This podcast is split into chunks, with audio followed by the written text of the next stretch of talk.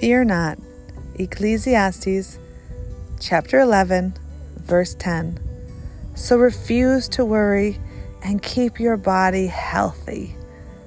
But remember that youth with whole life before you is meaningless. Here we are with King Solomon, and we know if we've read it before that all of life is meaningless. Really, the only thing that has value in our life is what is our relationship with God. Everything is just doing, but the only thing that has value that Solomon is saying is being, being that child of God, being who He has called us to be. I want to just kind of give us some love and go back to verse 9 because it's talking to young people, but I think we can all just put ourselves in that, okay?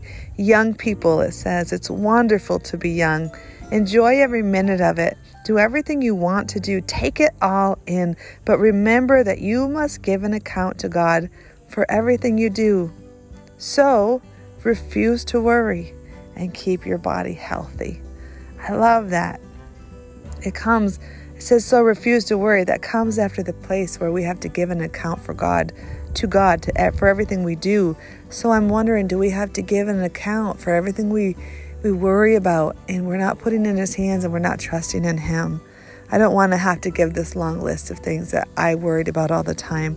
I want to refuse to worry today and to keep my body healthy. What does but what does worry and anxiety do for us, but it causes anxiousness, it causes panic attacks, it causes stress in our body and cortisol and you know the fat that builds up in our stomach and it causes pain in our back and in our neck and in our shoulders.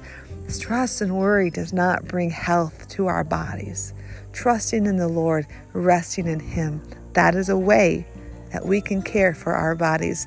So today I want you to rest in him Release that anxiety, release that stress.